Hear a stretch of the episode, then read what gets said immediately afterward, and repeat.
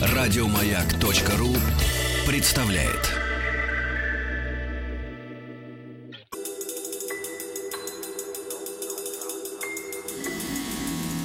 Объект 22.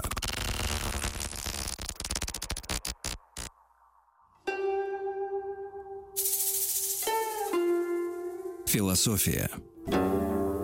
Это «Объект-22», я Евгений Стаховский и новая серия из нашего большого цикла по истории философии. И э, здесь уже Светлана Сергеевна Неретина, доктор философских наук, профессор. Светлана Сергеевна, здравствуйте. Здравствуйте. Да, спасибо, что нашли на меня время в очередной раз. И я так как-то сразу тороплюсь, потому что человек и вообще тема, о которой сегодня поговорим, я понятия не имею, как это уложить вот в отпущенное нам для этого время. Я тоже. Поэтому я, я даже не могу себе представить, какими сайгаками мы будем скакать, поэтому я и предлагаю начать скакать прям сразу этими самыми сайгаками. Речь идет об э, Аврелии Августине, э, одно, одной из ключевых э, и поворотных, наверное, фигур в истории э, не только философии, но и во, вообще и, и, и науки науки в какой-то мере и степени, вообще поворотный момент мировоззрения человеческого. Ну, мне так представляется. Потому что э, вопросами, которыми он задавался и на которые пытался отвечать, они сегодня как-то кажутся совершенно обычными, простыми и, и очевидными. Но если бы не он, они бы, наверное, не казались бы нам очевидными. Ну, вы знаете, во-первых, и вопросы не кажутся очевидными. Например, такой вопрос, как что такое время, мы и до сих пор э, не знаем, как отвечать понимаете? Или э, такие вопросы, которые о соотношении вещи, знака, слов и слова, это целая, целая огромная философия языка этим занимается и не всегда успешно, скажем так. Вот, потому что здесь средневековая, конечно, подпорка очень э, должна работать очень сильно и к ней возвращаться. Ну, прежде всего, кто такой Августин, да, который родился 13 а, ноября 354 года и умер. Это счастливое такое совпадение. Об Августине известно очень много. А почему вдруг? Что за... Ну, фигура такая, угу. понимаете? Это совершенно уникальная фигура. Это человек, который э, умудрился как бы объять все, э, ни с кем не поссориться, даже со своими врагами, которые были, понимаете? Это человек какого-то уникального душевного склада. Вот, с ним было легко разговаривать, скорее всего – так я думаю, да, потому что э, не было каких-то враждебных выклад, вылазок против э, всех, с кем он считал необходимым спорить. Вот. И э, родился он в Тагасте, это Северная Африка, это вообще, по-моему, в прошлый раз даже об этом говорили, что был такой африканский десант на континент, э, э, Тертулиан, Мария Викторин Афра, Реген, вот, Августин из их числа – и э, он учился, э, э, родился в такой в семье весьма среднего достатка, но и отец, который э, только в конце жизни крестился, э, по каким причинам трудно даже сказать, да и мать, которая всегда была христианкой, но они оба сошлись в одном. Они очень хотели, чтобы сын был ученым, выучился. И вот он учился сперва в Тагасте, потом в Мадавре, потом в Карфагене. Э, человек который, ну, э, всю свою вот такую человеческую энергию, казалось бы, и истратил именно в молодости, именно человеческую энергию, не интеллектуальную, а человеческую. А человеческую, ну он сам да. об этом э, да, да, пишет да, много. Исповеди, конечно. В исповеди, извините, да, конечно. что в свои 16 угу. лет он только и делал тем, что предавался плотским утехам, да. со всеми подряд, с кем ни попадя. Э, со всеми подряд, с кем ни попадя, но родил сына в 18 лет, да, мальчика очень умного, который участник его диалогов. Причем видно, что это не выдуманный диалог, а вот так он реально и происходил. Потому что там есть и срывы, есть и взлеты, и какие-то падения, там все это видно. Документальная проза. Документальная проза, причем, э, причем очень высокого качества. То, что он был ритором, это сказывается буквально на всех его вещах. Он на латыни писал, разумеется. Он писал да? на латыни. Угу. Он греческий не любил, как он пишет, учить чужой язык. Это для него был чужой язык. Вы понимаете, это вообще удивительная вещь, потому что от Северной Африки, что в одну сторону, что в другую, примерно одинаковое количество, скажем, километров. Но ему, он был римлянин до мозга костей. Римлянин. Тут ничего не скажешь. Весь вот этот э, град Божий – это высказывание именно римлянина, который очень страдал от того, что э, Рим был захвачен. О граде Божьем, ну я так поясню в скобочках, да, это второе его крупное произведение. Ну, ну, два основных, я имею в виду популярных исповедей о граде нет, Божьем. Нет, ну там еще э, христианское учение. Ну да. Это забывать нельзя. Он, более того, в христианском учении он дважды возвращался, что вообще редко в литературе бывает. Написал и отставил в сторону, а он два раза возвращался и менял в этом произведении. Как раз именно в тот момент он возвратился, когда писал «Град Божий». Вот. Значит, э, он э, в 373 году, то есть ему еще и 20 лет не было, он прочитал Цицерона, и надо сказать, что Цицерон, конечно, для многих э, вот, писателей того времени, ну, чтобы не говорить теологов, там, философов, да, потому что они были гораздо шире, чем э, просто э, и, и теологи, и философы. Ну, правда, выше философа ничего не придумаешь, но все-таки. Э, прочитали Цицерон, и он был для них кумиром. Э, кумир был настолько, что он поминает его буквально э, во всех своих сочинениях, и более того – он пишет о том в исповеди, что он прочитал первое сочинение Гортензии. Э, это сочинение Цицерона до нас не дошло, но в работе о диалектике он цитирует большие куски именно из Гортензии. Благодаря есть, чему до нас дошли... Благодаря чему мере, до нас угу. дошло вообще, о чем идет речь, понимаете? Вот э, я помню, я занимался, я употреблю сейчас эти слова, э, связью э, э, имени и вещи – и там были очень многие латинские слова, нынче э, употребляемые только в музыке, типа двуголосие, едино... Э, одноголосие, многоголосие и так далее, и так далее. Я всегда думала, что это началось со средних веков. Так нет, мы это встречаем именно у Цицерона. То есть мы очень плохо знаем э, философию э, римскую, а они знали это очень хорошо и прекрасно понимали, что откуда растет. Вот. И через какое-то время, разумеется, говорю быстро, потому что времени да, нет, да. Э, он уезжает, э, решил покинуть Северную Африку, уехал в Рим, да, какое-то время работал там, потом решил ритором, потом решил познакомиться с Амвросием Медиаланским, поехал в Медиалан, Медиалан это нынешний Милан, и, э, соответственно, с ним познакомился, и что его поразило – Э, у Амвросии. Поразило, что однажды э, э, то, что он увидел, как он молча читал. В то время не читали молча. Вот то, что для нас совершенно естественно, для того времени это был какой-то нонсенс. Он удивился что Амвросий, он действительно ведь автор вот этого внутреннего человека, который обычно мы не вполне справедливо ну, э, приписываем первенство Августину. На самом деле это Амвросий. Другой э, отец церкви. Другой отец церкви, да. Нет, ну даже с, с Августином-то они очень тесно связаны, потому что в результате после хождения к Цицерону, после хождения к Манихеям, э, крести... он его крестил. Угу. То есть он создал такую внутреннюю интеллектуальную атмосферу Амвросии, э, когда а, Августин был у него со своими друзьями, при которой уже невозможно было откладывать это событие, к которому он готовился очень долго. Мать его готовила очень долго. Вот. И после того, как он э, крестился, крестился там э, на вилле Кассициаки, это Э, и его крестил именно Амвросий. Причем, э, э, что я хотела бы сказать попутно, рядом. Амвросий Медиаланский – это был человек, который э, отставил в сторону термин «культура» на тысячу лет. В каком смысле?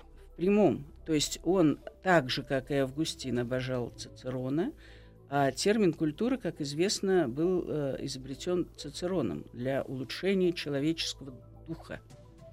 Вот. Но Амвросий считал, что этот термин выражает языческую традицию, в то время как э, Христос всегда нов. Поэтому термин культура не рабочий термин, хотя он употреблял слова, скажем, у него э, Бог назывался культор или культрикс. Э, в начале, когда они работали, этот термин для них был очень важен. Но вот потом он уступил просто культу, как богопочитанию и так далее, и так далее. Вот. Что делает э, после крещения Августин? Значит, ну, он написал целый ряд произведений, которые нам известны, и которые мы читаем, и который, которым, каждому из которых можно посвятить целую передачу. Это э, «Против академиков», это о количестве души, совершенно поразительная вещь. Вот. О бессмертии души, об учителе. Это один из самых поразительных диалогов. Это как раз диалог с Адеодатом. Вот. О, о свободе воли и так далее. Потом, через некоторое время, он решил вернуться. Э, э, его попросили написать исповедь. И вот с исповедью это совершенно удивительная вещь. Удивительная что значит, вещь. Подождите, что значит попросили написать? Его исповедь? попросил его друг, его друг к нему обратился – и сказал, что вот ты такой праведный человек, угу. Вот напиши э, свою, э, э, напиши о себе, то есть, то есть как ты, э, как ты где, живешь, где вот этот как перелом, ты, да? куда ты, да, угу. как ты пришел вот к жизни такой. И он сначала отнекивался, а потом решил, что все-таки написать. Вы понимаете, исповедь. Я даже вот недавно где-то читала, когда готовилась э, к лекциям со своими студентами и посмотрела недавно вышедшие книжки, это до сих пор пишется. Автобиографическая исповедь – это абсолютно невозможный оксюмарон. Угу. Понимаете? Ну, ясно, что если это исповедь, то это она автобиографичная, это раз. Но исповедь – это э, слово, последнее слово, как если бы ты стоял перед лицом смерти. Автобиография такого не предполагает. Биография вообще не так пишется. Автобиография вообще пишется не так. Автобиография может редактироваться. Вот Петрарка известно, да, письмо к потомкам, он там отредактировал ее всю. Угу. Так что потом приходилось только догадываться исследователям, откуда, где, когда, что и так далее. А здесь именно вот как если бы ты стоял перед лицом смерти. То есть если есть название «исповедь», пусть уже останется исповедь, и не нужно к нему ничего добавлять.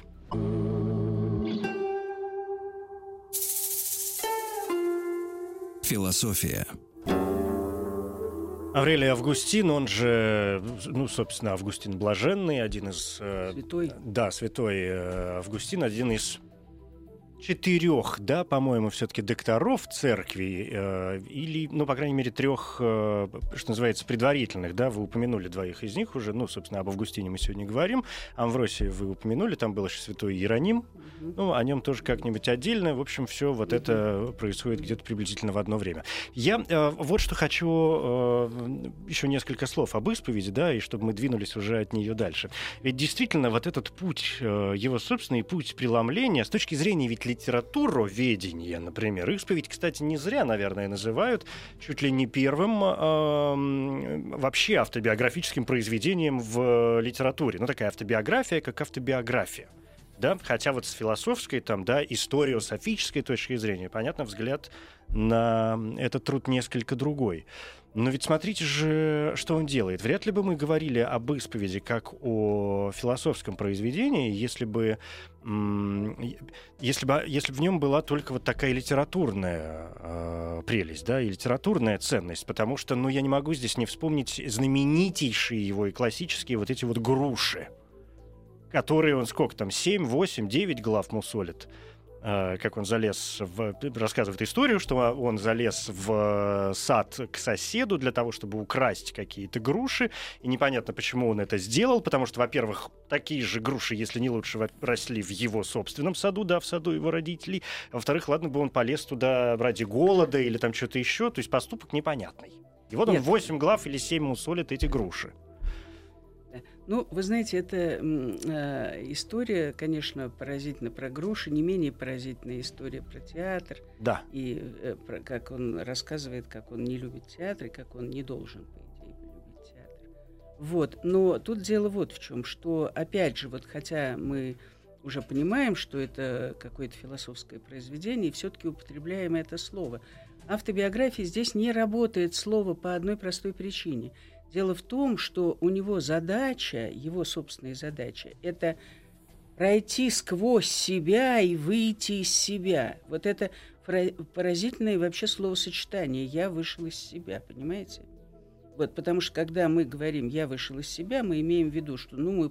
Куку. Да, да, ну все, это плохое настроение, это человек находится в каком-то очень таком экспрессивном состоянии и так далее. Он понимал под этим совершенно другое. Я вышел из себя, то есть я оставил себя как бренное тело. Я остался со своим «я», а «я» — это мысль.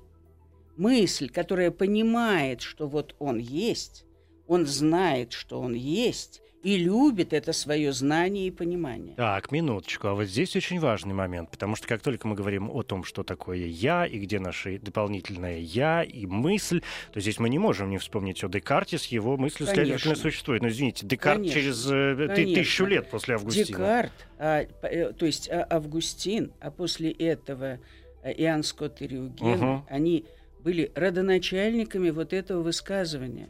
Вот этого высказывания мыслью, значит, существую, существую как мыслящий. То- Это у Декарта. Да. А у них как мыслящий, как знающий и как любящий. Вот без этой тройки э, понятий, да, и это даже не понятие, это без этой тройки состояний души. Это вообще не мыслим человек. Его определять нельзя. Никаким образом. Но вот когда он выходит из себя, он оказывается как мысль.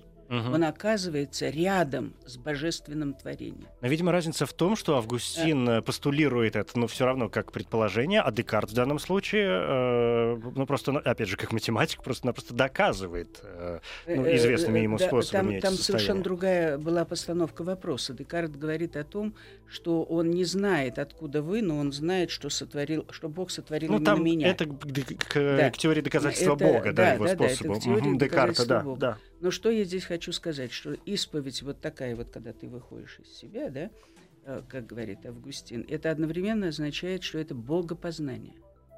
Исповедь понимается как богопознание. То есть это в смысле автобиографии это не мните о себе, с одной стороны, да, а с другой стороны я сам себя поставил под вопрос. Это одна из ключевых фраз его десятой книги. Более того, что я хочу сказать, эту книгу, конечно, нельзя переводить просто как исповедь, это неверно. Это просто неверно, потому что это такое ощущение, что это разовое какое-то, ну вот... Но если, если брать оригинал латынь, латинский вот этот конфессионес. 13 книг исповеди. Да, а, ну если брать, скажем, сегодняшний английский confessions, это откровение. Да, конечно, совершенно верно. Это, и, но главное, вот эти вот 13 книг, почему я на- на- на- а, об этом Мгм. говорю? Не потому что, конечно, 13, их могло быть 12, могло быть 14 и все. Но обычно э, в некоторых э, э, рассказах об Августине вот эти три последние книги, они считаются теологическим довеском. То есть э, авторы не могут, этих книг не могут объяснить, зачем вот нужны были. Потому что они не понимали смысла вот этого выхода, Выхода из, из себя. себя. А ты, если ты выходишь из себя, дальше ты на- начинаешь именно исповедание, уже профессию, уже исповедание самой веры. Это входит в замысел исповеди. Если этого не понять, это действительно окажется автобиографией э, первые 10 книг и три книги вот этих теологических довесков. У нас книга «Исповедь» исчезнет сама по себе. Здесь нам нужно избавиться. Ну, а, Это а нужно- иначе, а как говорить правду, если не избавившись от с- э, самого себя том-то и от этих барьеров? дело. Это уже чистая и феноменология вообще Ты пошла. выходишь, ты выходишь в некое пространство, да, в котором ты уже являешься неким умом, наблюдающим за тем, как творится мир. И каким образом. И более того, и ты слышишь речь. И эту речь начинаешь разбирать. И вот он эти три книги, он разбирает вот эту всю ситуацию. Поэтому это не просто, не просто исповедь как э, рассказ о самом себе, даже очень хороший рассказ. Да? Кстати говоря, иногда пишут, что исповедь породила жанр, вот как и вы сказали. Автобиографически, да. Но, но нету больше исповеди. Нету. Нет, э, есть еще э, в XII веке одна э, работа, где человек рассказывал о самом себе в третьем Ага. лице. В третьем лице. Ну, это не считается. ну, то есть, считается, э, но не очень. Есть истории моих бедствий Абеляра, вот Мгм. Вадик Рабинович, он пытался это связать с исповедью. История моих бедствий Абеляра не имеет никакого, Никакого отношения. отношения. Да, Светлана. Сергеевна, прервемся на минутку и продолжим. Мгм.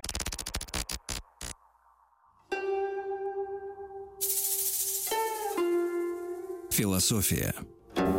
Это Это «Объект-22», здесь Стаховский и Светлана Сергеевна Неретина, доктор философских наук. Говорим сегодня об Аврелии Августине, он же Августин э, Блаженный. Э, святой Августин. Да, святой Августин, конечно, безусловно. Сейчас, прежде чем закончить э, с исповедью, вот мы сейчас стали перечислять эти имена его, а ведь добавляют к нему еще, то есть он Аурелиус, Августинус, и еще и, и Паненсис. Что это, Паненсис это что? Чем здесь лошади? То есть вот, ну, вот в этом ипо присутствует, слышится какая-то лошадь. Ну, гиппо. Ну да. да, ну да. Нет, это э, э, гипоненсис нет, нет, нет, это гипонский. Угу. Это Августин Гипонский, епископ Гипонский. Все вот понятно. Что. Епископ Гипонский. Это э, к лошадям не имеет отнош... ну, видимо. отношения, если город так назывался. Угу. Ну, смысле, по названию по, города. По названию города. Ну, Гипон, наверное, что-то лошадиное, иначе. Ну, вот иначе я про как. то и говорю. Да, и по... Изначально. Угу. Надо смотреть уже... Э, как, Этимологию э, городскую, да. С, сам город, да. Но что я хотела бы сказать? Вообще-то, если мы говорим исповедь, мало... Все, что я сказала, это на самом деле все попутное. На самом деле у него была какая-то сверхзадача. И у меня такое ощущение, что сверхзадача это была связана с идеей времени. Время. Потому что вся исповедь, вся, начиная с младенчества, кончая там самым вот этим выходом э, в, уже э, в такое во вневременное пространство, что ли, она, конечно, посвящена вся времени. И он первый был, кто поставил после Аристотеля проблему времени. Понимаете, это... Э, Но, видимо, в другом ключе все-таки, чем ну, Аристотель. Конечно, он не там, э, там совершенно другой ключ. Во-первых, он ввел э, такие понятия, которые потом стали понятиями Гуссерля. И, и более того, очень долгое время, очень долгое время считалось, что это именно понятие Гуссерля, хотя сам Гуссерль ссылался на Августина. А это Гуссерль это уже феноменология, это, феноменология, это уже 20 это, век. Конец 19 да, начало да, 20 да. века. Вот. Это понятия, которые называются внимание, аттенцию, э, напряжение, интенцию. Вот интенция угу. понятие, это вообще Очень считалось важно. Брентону и Гуссель, вот они основатели. Интенция, это под этим понималось не только осознанное намерение у самого Августина, но и некое напряжение мысли. То есть мысль, которая пришла в состояние что-то решать, что-то э, высказывать, очень важное. Потом э, протенция – это э, протяжение, и ретенция – удержание. Вот это все составляющие того, чтобы вообще можно было удержать какое-то время в своей голове. Причем здесь, рассказывая о времени, очень важно, что для постижения его э, он э, показал непосредственное отношение, э, отношение к, ко всему интеллекту человека. То есть, когда мы занимаем... Он же говорит, да, если мы не думаем о времени, мы знаем, что это такое. Но как только мы задумаемся, мы уже ответить так просто не можем. Я становлюсь в совершеннейший тупик, как только пытаюсь да, тупик, определить, да. что это такое. И сам Августин знал о том, что, указывая на те свойства ума, которые необходимо использовать для постижения времени, он анатомирует весь наш интеллект не только память, да, которая ясно это связано с мыслью, и даже в русском языке память, мнить это uh-huh. мыслить. Вот, но и забвение, то есть то, откуда вытаскиваются каким-то образом а, то, что потом становится необходимым для человека. И тут же вот какая любопытная вещь-то. Что значит сам по себе темпус? Темпус, который мы переводим как время, да, ну, как мы говорим, это время, это эпоха, это интервал, это случай, это обстоятельства, это мера, качество и так далее. То есть жить по времени в то время означало жить посредством вообще, понимаете? Это теснейшее, и время оказалось не просто сущностью, которая находится в любой единичностью, как нечто иное для этой единичности, она становится измерением самого этого человека. Но ведь если, опять же, к этимологии темпус, к, к темпусу к этому подходить, это ведь, э, да, это время, но ведь что такое еще ритм. темпус? Это ритм, ритм безусловно, да. темп, вот но в самой основе это же нечто темпус это, это нечто выстроенное, это нечто конечно. устроенное конечно, и, поэтому, построенное. Конечно, поэтому, поэтому здесь и важны вот это внимание, вот это удержание, вот эта интенция понять, для того, чтобы именно выстроить вот самое необходимое, что э, должен э, совершать человек, и каким он должен, главное, быть. И поэтому здесь еще что такое темпус? Это висок, это лицо, это голова, то есть нечто как раз видимое. Мгм. Если когда мы говорим ритм, мера, мы это не видим. Но в прошлый раз, по-моему, мы об этом говорили, есть нечто э, видимое, через которого видно как раз вот эта стратегия невидимого, появление невидимого. Когда мы Вот. говорили о Ч- В Тертуляне. прошлый раз о Тертуляне, Да. да.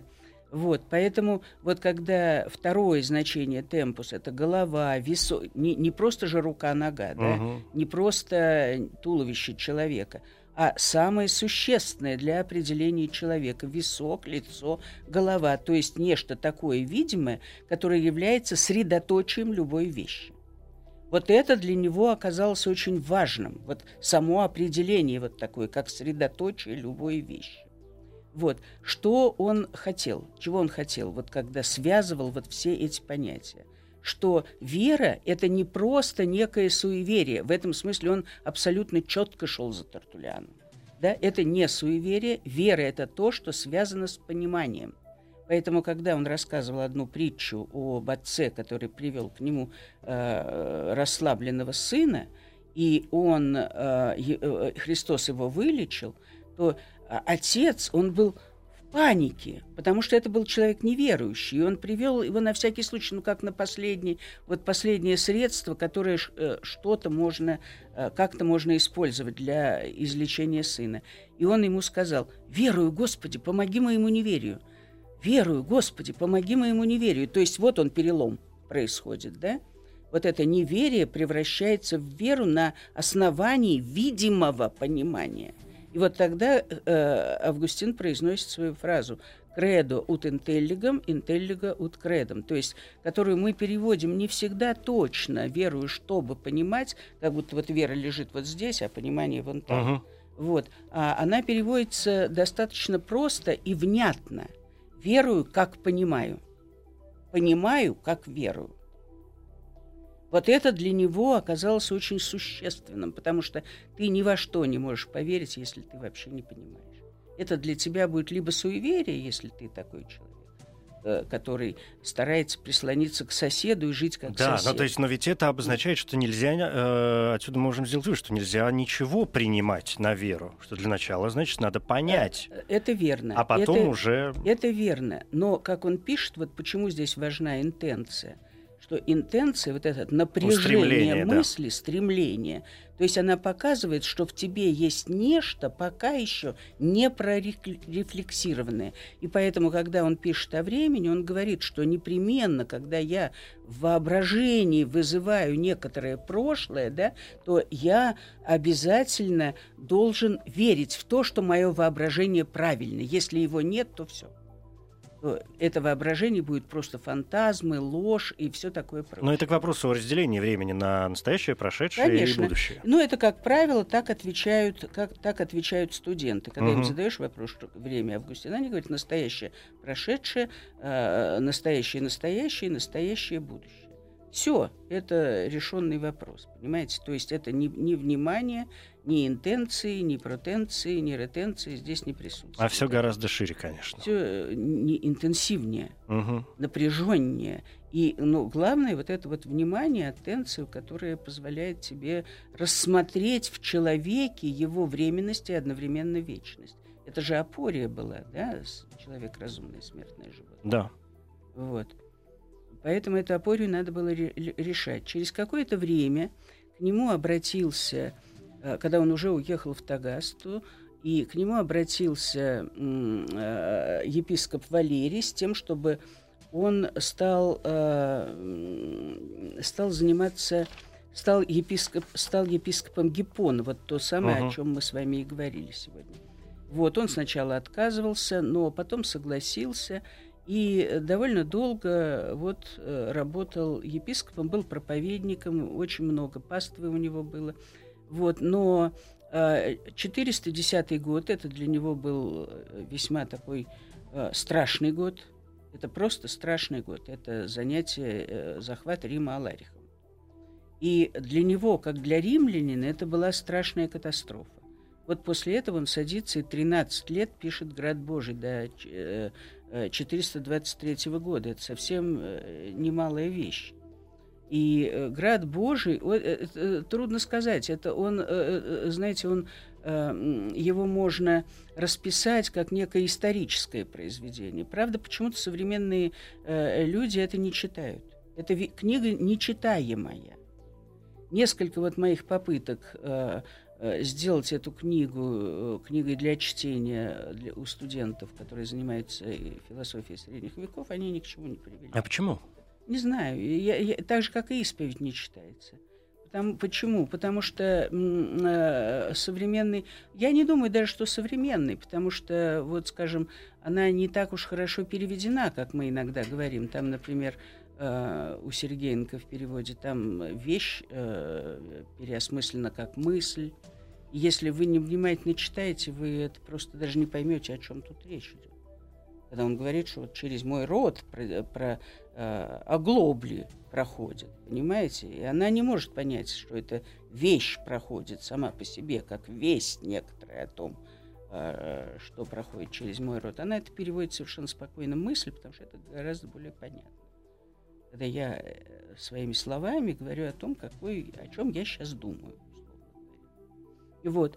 Но я бы даже не стала говорить, э, в силу того, что у нас очень мало времени, о том полном содержании этой огромной книги. Града, да, Град но здесь Божий, важно... То есть а, идея свободы мгм. воли. Идея Да. свободы воли. Подождите, я понимаете? позволю себе вас Мгм. перебить. Мне кажется, если я вдруг Да. сейчас скажу что-то Да. неправильно, вы меня, конечно, поправите. Ну, то есть, в моем ощущении, если исповедь это, м, это такая мирская, что называется, книга, Мгм. да, то есть Мгм. она повествует о жизни, там, какой-то жизнедеятельности, чем Мгм. угодно, вот здесь, на земле, то град Мгм. Божий, это ведь, ну, это чисто из хтологии уже, это же, это ж туда, за, в Э, загробное. Вы знаете, это как цель, как некая Да. цель. Но на самом деле я думаю, что все его книги это исповедь.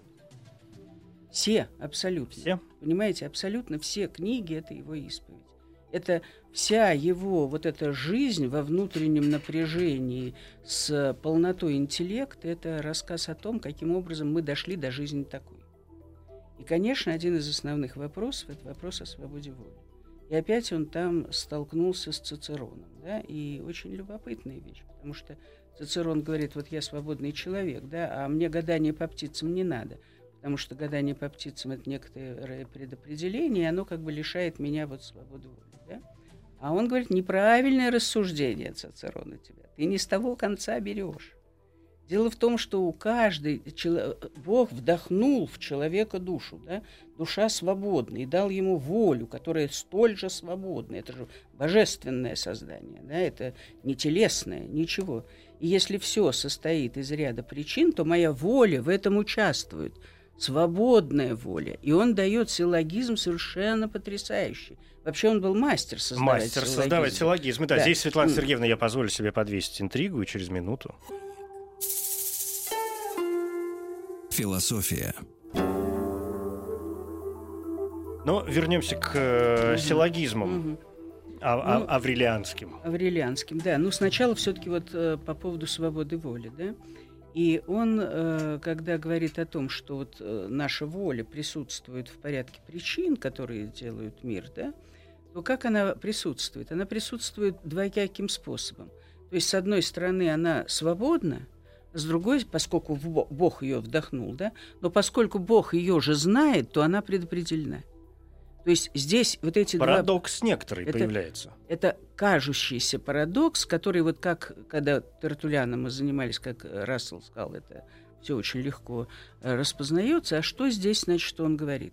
Что нельзя утверждать... Я даже говорит, э, соглашаюсь с вами, что Бог все познал в моей воле. Да? Что вот как казалось бы, вот абсолютно весь я пронизан этим взглядом, да, э, божественным. Но, тем не менее, нельзя утверждать, что нет, цитирую, нет ничего в нашей воле на том основании, что Бог ее предузнал. Ибо нельзя сказать, что предузнавший нашу волю предузнал ничто. Потому что ничто познать нельзя. Потрясающая вещь. То есть он познает мою волю, значит, в моей воле нечто есть. Потому что если бы там ничего не было, познать ничто нельзя. И поэтому мы, христиане, признаем и свободу воли, и э, предопределение. Что это значит? Это вот слово предопределение, оно всех пугает. А здесь испуг преждевременный, потому что предопределение — это свободная божественная мысль. И если ты предназначен к этой самой свободе, то слово предопределение тебя не только не пугает, а наоборот, ты предопределен к этой самой свободе. Да, это понятно, Вот. но в этом вопросе тогда Да. это, это- причем это ведь чисто философская мысль. Конечно. Это абсолютно Конечно. ведь не религиозная мысль. Это не религиозная мысль, хотя, хотя э, тут долго можно говорить о том, что понимается под Богом и так далее, и так далее. Но что я понимаете хотела под бы- религией? Я хотела бы сказать, что понимается с одной стороны под религией, а с другой стороны под свободой воли, потому что свобода воли у нас это оксюмарон, да, потому что у нас и воля это свобода, это же ясно, да, когда мы говорим вышел на волю. Ну, в русском языке совершенно Элементарно, однозначно. да? Вот. Но э, под религией он как раз это вот спор с неоплатониками, которых он очень уважал. Он ведь любил Платона. Он любил Платона, это само собой разумеется, и там видно, как любил Платона, понимаете? Но он считал-то, что он их называл так называемые платоники. Это э, тем, кто говорит о том, что там много очень от неоплатонизма, никогда не мешает это прочитать. Почему? Он говорит, что а, э, Платон, когда был в Египте, но это, не знаю, миф или на самом деле так было, говорят миф, вот, что э, он услышал Иеремию, и от Иеремии познал все, что потом будет написано, дойдет до, так сказать, э, э, тех людей, которые назвали себя христианами. Он производил слово религию не от ре и ли, гам, да, то есть связь, восстановление связи, а от ре элиго. Отсюда наш электорат – то есть слово «религио» означает «перевыбор». Вот что это такое. С точки зрения него. Августина. С точки зрения, разумеется, с точки зрения Августина. Но это очень существенная м, поправка. Понимаете? Это вообще разные вещи. Это совсем разные вещи. Поэтому крестился в 33 года, да, и что э, необходимо человеку свободно выбрать то, во что, чему ты потом будешь следовать. Это обязательный свободный выбор. То есть само слово религия и свобода выбора, да, это вещи очень тесно связанные. Теперь, что такое вот эта свобода воли, которую сейчас я уже сказал, Да. свобода выбора, но ни того, ни другого здесь нет в самом слове, потому что звучит по латыни это арбитриум либерум. Это означает свободное решение. И опять, если мы не обратим внимание на арбитриум, да, в основе этого слова лежит арбитрор, я думаю, мысль. То есть я свободно принимаю нечто, если я это свободно обдумаю. А мысль всегда свободна, это ясно. Это, Ну, это говорится укладывается и в римское не право. надо, и в римское право, Поскольку куда вы угодно. несколько раз да, Да, утвердили о том, что он все-таки он был римлянином, Да, а да, один да, из главных римлянин, постулатов да, да, римского права, что никто не может быть Никто. осужден за помыслы. За помыслы, да. Так, это, То есть это в этом здесь- смысле даже Здесь вот это важно. свободное решение, это связано с тем, что я очень хорошо отдумал. Если вот этой отдуманности нет, потому что в слове «свобода воли» подразумевается некий произвол. Понимаете? И тогда понятно, почему он говорит, что конфликт возникает между волями. Потому что между моей волей, скажем, и вашей волей может лежать э, Пропасть. пропасть. И вот тут возникает некоторого рода конфликт, который мы реши- решить должны, опять же, через арбитриум. Вот через это самое решение. Поэтому э, град Божий в этом смысле это совершенно поразительная вещь, которая очень коротко, очень, э, так сказать, как бы даже э, не, не вызывающе говорит о свободе и предопределении как, то, э, как о тех вещах, которые э, должны принять э, христиане. И с, эта связь полная со словом религия, раз, и эта связь полная со- с пониманием, два, и таким образом у нас и, и с верой, три, которая является некоторого рода э, сравни, сравнимой с самим пониманием, потому что понимание не обязано быть выстроено в цепочку, понятно, да, она не обя... оно не обязано ведь э, быть развернутым в какое-то предложение и так далее. Я могу иногда нечто понять, но м, э, любой математик вам скажет, что я не всегда могу распаковать это. Да? Вот. Я знаю уже даже ответ, но не знаю, каким образом мне... Как разгерметизировать Как вот это все. разгерметизировать, совершенно верно. Вот. То есть это вещь, которая была для Августина очень важной.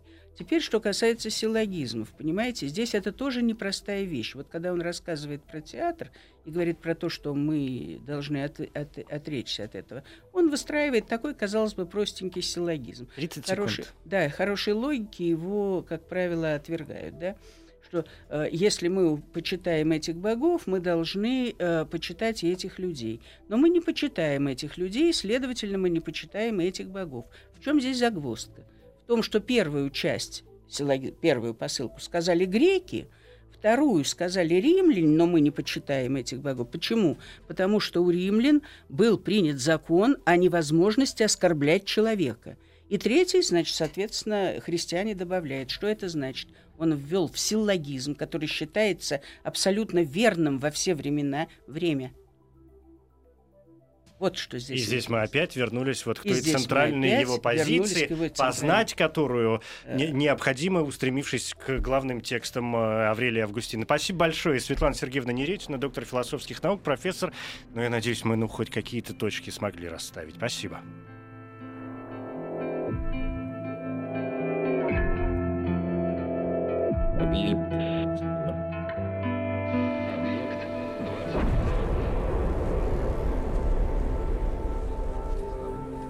Объект 22.